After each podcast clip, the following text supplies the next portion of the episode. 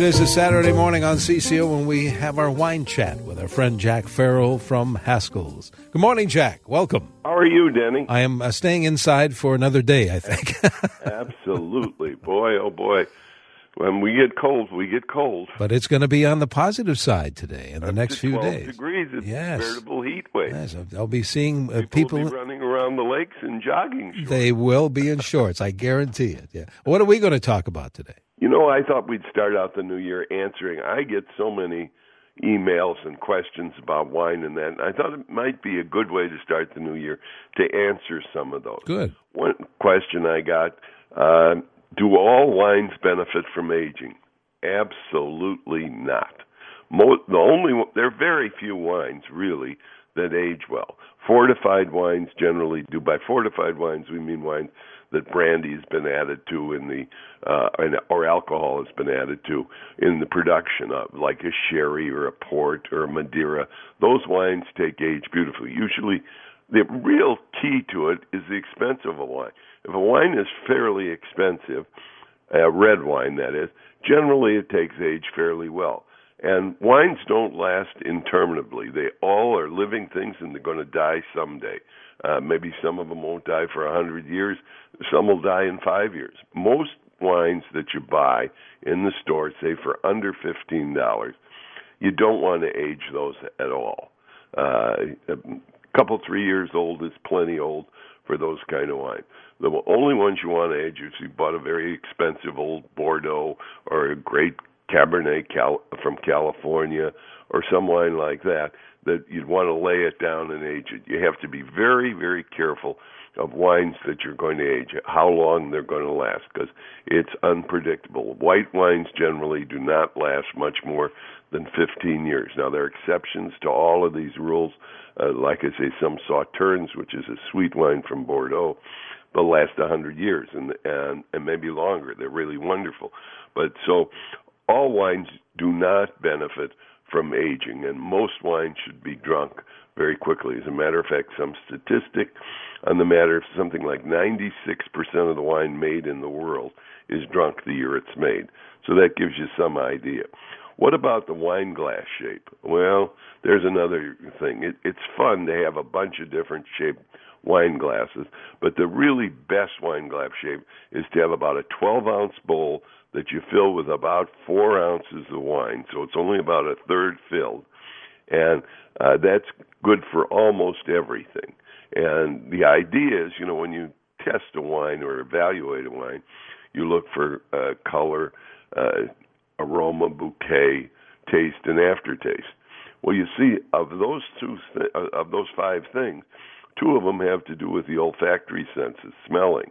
So you want a bowl where you can actually swirl the wine around a little bit and put your nose in there because that's part of the appreciation of the wine.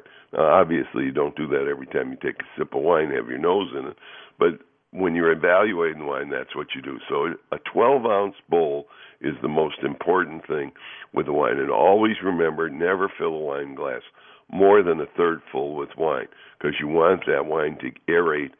And speaking of aeration, do wines benefit from decanting? Yes. All wines benefit from decanting. If you want to pour a bottle of wine into a decanter, that aeration just uh, uh, accelerates your appreciation of the wine, and the wine's going to taste a little better after it's aerated. So yes, indeed, you can decant any wines from a five dollar bottle to a hundred and fifty dollar bottle. How long can I keep a bottle of wine that we've opened, had with dinner, and about half left? Well, if you put a cork in it and set it aside, it'll probably still be okay the next day. Uh, sometimes people like to put it, uh, cork it up and put it in the refrigerator. That's not a bad idea either. But the idea is, as soon as wine is exposed to air, it begins to change a bit. And eventually, if it's left in the air long enough, it'll turn to vinegar. Because the word vinegar is vin agar, wine sour. Sour wine is what vinegar is. So you don't want vinegar. What I'd suggest is you invest in something called a VacuVin. It's very inexpensive. It comes with a little bitty pump and about four uh, gaskets that go in the top of the wine bottle. And when you put that gasket in, then you pump the air out and let it sit. And generally, if you've used a VacuVin, for storing a bottle of wine. That bottle of wine will last oh three to four days. Wine will not last very very long, uh, bottled up. The enemy of wine is air. That's why the VacuVin is so good. It takes all the air out of the bottle. Uh, actually, you could reserve a bottle of wine. For example, if you drank half the bottle and you had a half bottle at home, fill up the half bottle, put the cork in so that the wine is almost up to the cork, lay it down. Yeah, you could go back six months, eight months later, and wine would probably still be good. But the idea is uh, you're really storing wine uh, after it's been open is a very uh, slippery slope. And like I say, generally it won't last, even with vacuum doesn't last much more than three or four days before deleterious effects begin to take hold. Uh, uh, this was another interesting question, I thought. I'm having chicken. Do I have to serve white wine with it? Absolutely not. Those guidelines, white wine with white meat and red wine with red, are what just what I said, a guideline. If, for example, if you were having salmon, most people say, "Well, it's fish. We'll have white wine." The best wine in the world with salmon is Pinot Noir, and and frankly, an Oregon Pinot Noir it'd be pretty good with a salmon grilled on uh, the grill out outdoors. It's a wonderful combination. So it really depends more on the sauces you're going to use. If you're having roast chicken, a red wine, a Beaujolais, or a light Burgundy, or uh, wine like that can be just wonderful with roast chicken. However, if you're going to have that chicken in a white cream sauce, you might want a buttery Chardonnay with it, or perhaps even a, a nice Alsatian wine, which incidentally goes very Alsatian wines go very very well with any Pan Asian cuisine. It seems to me there are a lot of wines to remember. What I do about it? Well, if you're going to get into anything, you're going to have to learn a little bit about it. And with wine, you learn a little bit of geography. But, uh, you know, that isn't so difficult. After all, we know about um, Maine lobsters and Idaho potatoes and things like that. And that's what wine really is, too. When it, those names on the bottle mean the area the wine comes from. And so you have to learn a little bit about that kind of stuff. Or just learn what you like. And then uh, my best advice to people is buy a little notebook, and every time you have a new wine, write something about it in the notebook.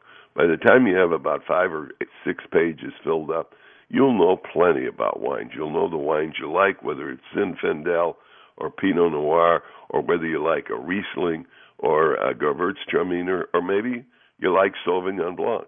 You know, you could stick to the wines you like. You really don't have to be uh, walk around uh, be a compendium of knowledge on wine. Uh, in fact, that overdoes it. Just enjoy it. If you like it, drink it. That's the most important things. Uh, another question came to me: How much wine does it take to make a bottle? What does each wine uh, vine produce? Well, that that again is all over the board. Wine vines produce depending on their age and where what type of grape they are, etc. It takes 2.2. I'm sorry. It takes one kilo to make a bottle of wine. That's 2.2 pounds. So it takes two uh, pounds to make a single bottle of wine. And like I say, it's all over the board. Some vineyards they may get three bottles out of a single vine. Some vineyards like Chateau Yquem, which is a Sauterne in Bordeaux, they get one glass, glass only, out of a bottle of wine, and that's a four ounce glass because it takes so much of the grapes because they squeeze them when they're like raisins. So there's no fast hard rule how many uh, bottles of wine you get out of a, a particular grapevine. There's too many variables to even think about that. But uh, it generally, like I say, it takes a, a kilo of grapes to make a bottle of wine. What does the vintage on the label mean? Well, it's the vintage. The vintage simply means this is the year the wine was made.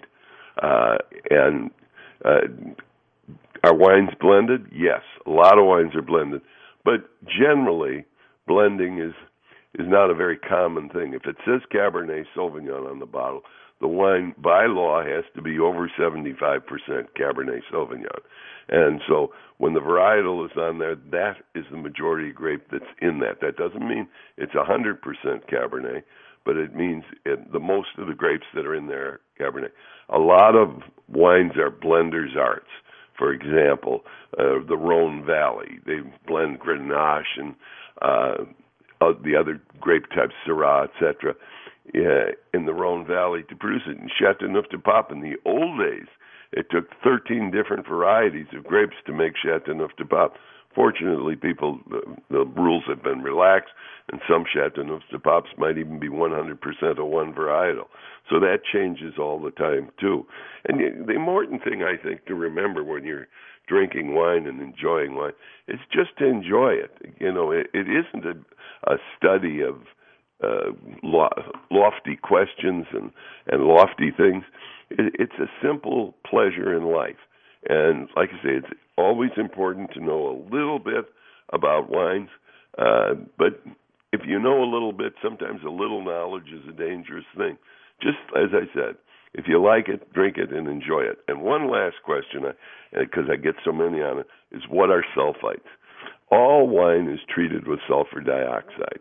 So there's sulfite and natural sulfites are in the process in the process of making wine.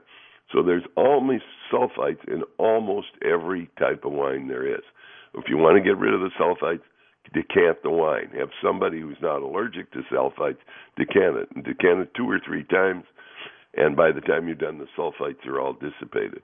But it's very, very difficult to find a wine that is 100% sulfite free because sulfur is so common in the vineyards all over the world. I know you get that question a lot, and there's some great information today, Jack. Not that it always isn't, but it's that's good. The Q and A was good. Well, I tell you what, if you have any other questions, I know any one of those folks at Haskell's will help you out. Right?